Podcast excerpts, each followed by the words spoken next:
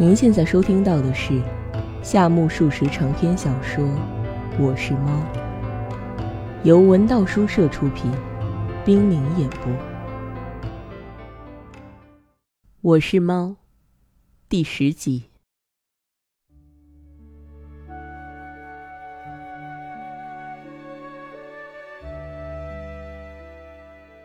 后来大约不出七分钟，韩月先生果然如约出席。因为晚上要去演讲，他破例穿起漂亮的服装，刚刚降洗过的雪白衬衫悄然耸立，为他的男子气概平添两成风采。他从容致意说：“来迟了，我俩已经等候多时，请您快开始。”嗯，老兄。迷婷说罢，看了看主人。主人无奈，只好含糊的应了一声：“嗯。”而韩月却慢条斯理地说：“给我斟一杯茶吧。”啊，动真格的了！接下来该要求我们鼓掌了吧？迷婷在独自起哄。韩月先生从内衣袋里掏出草稿，缓缓说开了头：“这是演习，希望毫不客气的多多批评。”接着。一场雄辩的预演开始了。对罪犯处以绞刑，这主要是在昂格鲁萨克逊民族中施行的一种刑法。远溯上古，吊颈主要用以自杀。据说犹太人的习惯是投石击毙罪犯。查旧约全书，所谓吊颈的准确原意是将人的尸体吊起来，喂野兽或食肉的飞禽。按希罗多德的学说，犹太人在离开埃及之前。最忌讳夜里曝尸，而埃及人据说罪犯被斩首之后，只将其躯体钉在十字架上，夜里则曝尸于野。至于波斯人，韩月兄，这与吊颈议题似乎越来越远，无妨吗？迷婷插了一句，立即转入正题，请再耐心些。且说，若问波斯人如何，大约他们也是动用折刑的。然而，是活活的钉在十字架上，还是死后再钉，这一点不得而知了。啊，那些事不知就不知。主人闷倦的打起哈欠。还有许多事想讲，不过各位要厌烦的，所以要厌烦的，不如会厌烦的听起来顺耳，是吧，苦沙弥兄？弥婷又在吹毛求疵，苦沙弥带答不理的说。随他由着性说去吧。那么，马上书归正传，听我道来。听我道来，这是说书先生的行话呀。但愿演说家还是用文雅些的语言。迷婷又在插科打诨。如果听我道来这话太俗，那可怎么说才好呢？韩月先生问道，语声中夹杂着怒气。迷婷君，不知你是在听呢，还是打哈哈凑气儿？韩月，随便他起哄，快些讲下去才是。主人是想尽快的跨过这一难关。惆怅酒，恰似慢慢道来庭中柳。迷婷依然说些俏皮话，韩月也忍不住扑哧一声笑了。据我调查结果，真正处刑时动用绞刑，见于《奥德赛》第二十二卷，就是忒勒马克斯绞死珀涅罗珀的十二名宫女那一段。我本想用希腊语朗诵原文，但是难免有卖弄学识之嫌，因此作罢。请读四百六十五行至四百七十三行，自有分晓。希腊语云云，还是免了吧，否则等于对别人炫耀。看我的希腊语多棒，是吧，苦沙弥兄？这一点我也赞成，还是免去那些炫耀之词，显得又文雅又好。主人不知不觉袒护了迷婷。因为他二人都一句也看不懂希腊文，那么今晚就把那两三句略去，听我继续道。哦，不，听我继续演讲。这种绞刑今天想象，其执行方法有二：一，大概是那位忒勒马克斯借助欧迈俄斯和菲利西亚斯的一臂之力，将绞绳的一端系在柱子上，然后处处打结，留出活扣，把宫女的脑袋一个个套进去。将绞绳的另一端狠狠的一拉，人就腾空了。就是说，把宫女吊起来，像西方的降洗房晾衬衫似的，这没错吧？正是。再说第二，玩的是这么个花样：如上所述，将绞绳的一端系在柱子上，而另一端就高高吊在天棚上，然后从高处吊起的那条绳上放下几条绳来，系好绳套，套在宫女的脖子上，只待一声令下，将宫女们脚下的凳子一撤。打个比方说吧，那情景就像酒馆的草绳门帘，上端吊着些彩色灯泡，如此设想，八九不离十吧。彩色灯泡，不曾见过，因此无可奉告。假如真有这种灯泡，料想倒也相似。且说下面将给大家举例说明。从力学观点来看，第一种方法毕竟是站不住脚的。真有意思，迷婷说道。迷婷说罢，主人也表示赞同。嗯，有意思。首先，假定宫女们被等距离的吊了起来。假定套在距地面最近的两名宫女脖子上的绳索是水平状的，那么把 A 一、A 二以至 A 六看成是绞绳构成的地平线，把 T 一、T 二以至 T 六看成各绳段的受力点，把 T 七等于 X 看成脚绳最低部分的受力。要知道，W 自然是宫女们的体重。怎么样，明白了吗？迷婷和主人，你瞧我，我瞧你。说，大致明白了，但是“大致”这个字眼儿，因是二人信口编造，说不定换个人就用不上。却说各位也都清楚，据多边形的平均性原理，可成立十二个如下的方程式：t 一 cos 一等于 t 二 cos 二等等，t 二 cos 二等于 t 三 cos 三。方程式嘛，想的够多了吧？主人毫不客气地说：“哎，其实这个公式正是我演说中的灵魂。”韩月似乎非常遗憾。那么灵魂部分就改日领教吧。看样子迷婷也有些敬谢不敏了。假如删掉这一部分，苦心钻研的力学可就全部告吹了。哎，何须多虑，刷刷往下删就是嘛。主人无动于衷地说。那就遵命，硬着头皮删掉，这就对了。主人竟在不时宜的时刻啪啪鼓起掌来。接下来话题转到英国方面进行论述。在《贝奥武甫》这部史诗里，现有“绞手台”一词，可见从这个时代起就动用了绞刑。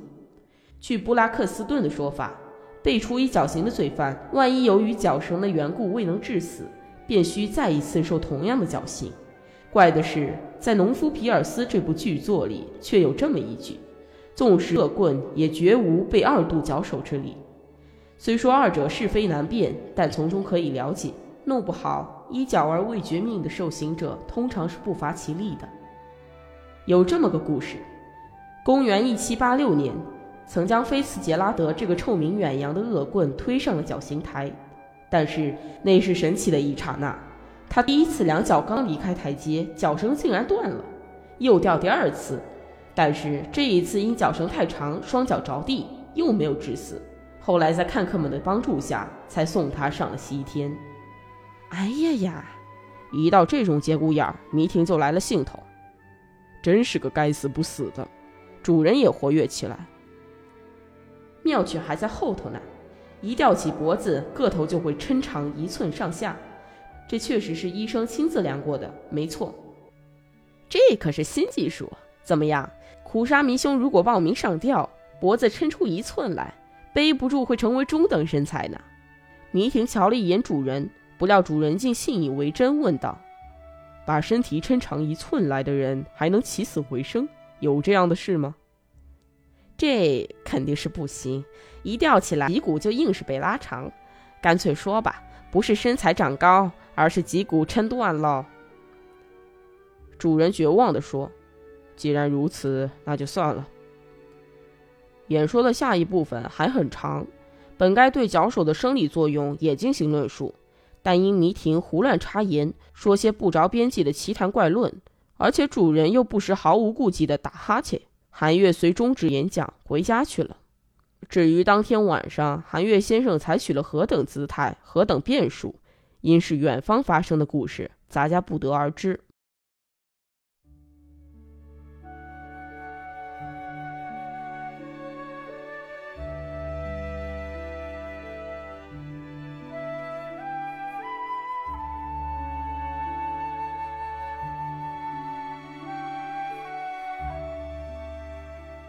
其后两三日平安无事的度过。一天下午两点，又是那位迷亭先生，照例像一位游仙似的飘然而至。他刚刚落座，突然说：“老兄，月之东风军的高伦事件，你听说了吗？”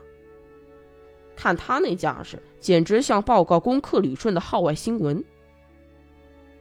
不知道，因为最近没见面。主人一如往常愁眉苦脸的。今天我就是为了报告东风军惨败的故事，才百忙之专程来访的哟。又说那些玄话，你呀，真是个不正经的家伙。哈哈，与其说不正经，莫如说没正经，二者不分，可与本人的声誉有关哟。都一样。主人佯作不知，愈发向天然居士重生。据说不久前的一个星期天，东风君去过高伦的全月寺。那么冷，不该去的。不说别的，这个季节去全月寺，岂不像个对城市陌生的乡巴佬吗？那就随东风的便喽，也无权阻止他。是的，的确没有权利。关于权利，哼，见他的鬼去吧。不过那个寺院里不是有个热闹场所，叫做烈士遗物保管会吗？知道吧？嗯。这不知道，那么你去过全月寺吧？没有，没去过，这就怪了。难怪你极力为东风君辩护，江户人却不知道全月寺，太丢人了。不知道也照样当教师嘛。主人越发像个天然居士了。那有你的。且说东风君钻进那个展览会瞧热闹。据说来了一对德国夫妻，起初好像是用日语对东风君问了些什么。不过这位东风先生像往常一样，总是忍不住要说几句德语吧。嘿，他哇啦哇啦说了两三句，不料说的意外的好。事后想来，这恰恰种下了祸根。后来怎么样了？主人终于上了圈套。那德国人看见大英元武的七金硬盒，想问一下是否能够卖给他。当时东风君的回答真是太妙了。他说：“日本全是青年的君子，毕竟不会卖的。”直到这时，他很活跃。那德国人觉得好不容易见了个体面的翻译家，便不断的问：“问什么？”可这倘若知道，还不必担心呢。那个德国人说话像放机关枪似的，突突突乱问一气，简直不知所云。偶尔也听懂一半句，不过问的是鹰嘴钩子和大木锤。东风先生没学过这两个名词，不知应该怎么翻译。这下子糟了。的确，主人联想到自己当教师的经历，深表同情。可是，一些闲散人好奇的向这聚拢，终于围住东风和一对德国人瞧热闹。东风满脸通红，慌了神儿，和刚开幕时的派头相反，落得一副狼狈相。到底怎么了？最后，东风一看吃不消，便用日语说了句。贼贱，匆匆而去。德国人问道：“贼贱，多么古怪的词儿呀！莫非贵国是把再见说成贼贱吗？”人们说：“哪里，仍然是说再见，只因谈话对象是西洋人，为与西洋发音调和一下，才念成了贼贱。”东风君身处困境也不忘调和，实在令人钦佩。关于贼贱，就此打住。那西洋人又怎么样了？据说那西洋人一时怔住，目瞪口呆。哈，多滑稽！没什么滑稽的，你为此而特地来报信，这倒是很滑稽呢。主人将烟灰磕进火盆里，这时门帘凄厉的作响。对不起，是女人尖细的声音。迷婷和主人不由得面面相觑，默默无语。主人家竟有女客造访，这可新鲜。展眼一瞧，一位尖嗓子女客穿着双层邹绸的和服，底巾拖在床席上走进屋来，年约四十出头，已经秃顶，发髻却有一排发帘，活像一道大坝似的高高耸立，至少有半个脸那么长，直对青天。眼睛的倾斜度很像劈山路的峭壁，直线上吊，左右对称。直线也者，欲其细于巨鲸也。独有鼻子大的出奇，好像把别人的鼻子偷来硬按在自己的脸心。又好像在不到十平米的小庭院，竟搬来了靖国神社的石头灯笼。尽管唯我独尊，却总有点魂不附体。那是一支所谓的鹰钩笔，顶端兀自高耸，半路自己也觉得这样太过分，又谦虚起来。到了鼻尖儿，再也不像顶端那么气派，开始下垂，窥视鼻下的嘴唇。只因拥有如此显赫的鼻子，这女人说话时不能不令人以为她不是口里在发音，而是鼻孔在宣讲。杂家为了向这颗伟大的鼻子致敬，从此称她为鼻子夫人。鼻子夫人续罢初见之礼，仔细打量一番室内，说：“多漂亮的宅子呀！”主人吱吱的吸烟，心里却在嘀咕：“哼，扯谎。”迷婷则望着天蓬说：“老兄，那是雨漏还是木板的花纹？多美的图案啊！”他是在暗暗地催促主人说话。当然是下雨漏的。主人说罢，迷婷装模作样地说：“好啊。”而鼻子夫人则在心里怒道：“真是些不懂交际的人。”一时三人顶坐，悄然无声。有事请教，特来拜访。鼻子夫人重又引起话题。哦，主人的反应极其冷淡。鼻子夫人觉得不能这样僵下去，便说：“说实话，我家不远，就在对面巷角那栋房子，就是那个带有仓库的大洋房嘛。怪不得。”门牌上写的是金田呢。主人似乎终于知道了金田的洋房和仓库，然而对金田夫人的敬意却依然寥寥。说真的，有处房子要出租，想来和您商量一下，但因公司里太忙。鼻子夫人的眼神在说：“这副样应该灵吧？”然而主人却一向无动于衷。他认为一个初次见面的女子适才的措辞过于油腔滑调，因而早已耿耿于怀。提起公司来嘛，不只是一个，而是跨两三个公司的嫌呐，并且都是董事，谅你一定知晓。夫人的神色似乎说：“这么指点，还不对我鼻子夫人毕恭毕敬？”原来我家主人，倘若一说是博士或大学教授。他会佩服得五体投地。奇怪的是，对实业家们的尊敬度却极低。他确信中学教师远比实业家们伟大。退一步说，即便不那么确信，就凭他那副死板的性格，毕竟不可能获得实业家和财主们的恩赐，因而绝望。不论对方多么有权有势也罢，什么样的百万富翁也罢，既然断定没有希望成为阴币。那么，对于他们的利或害，自然极其冷漠。因此，对学者圈外的事，他都表现得极其迂腐。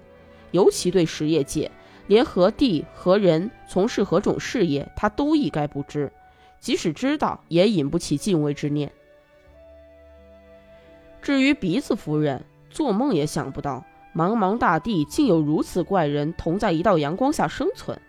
而他过去和世上的人接触的多。只要说声是金田夫人，无不立即另眼相待。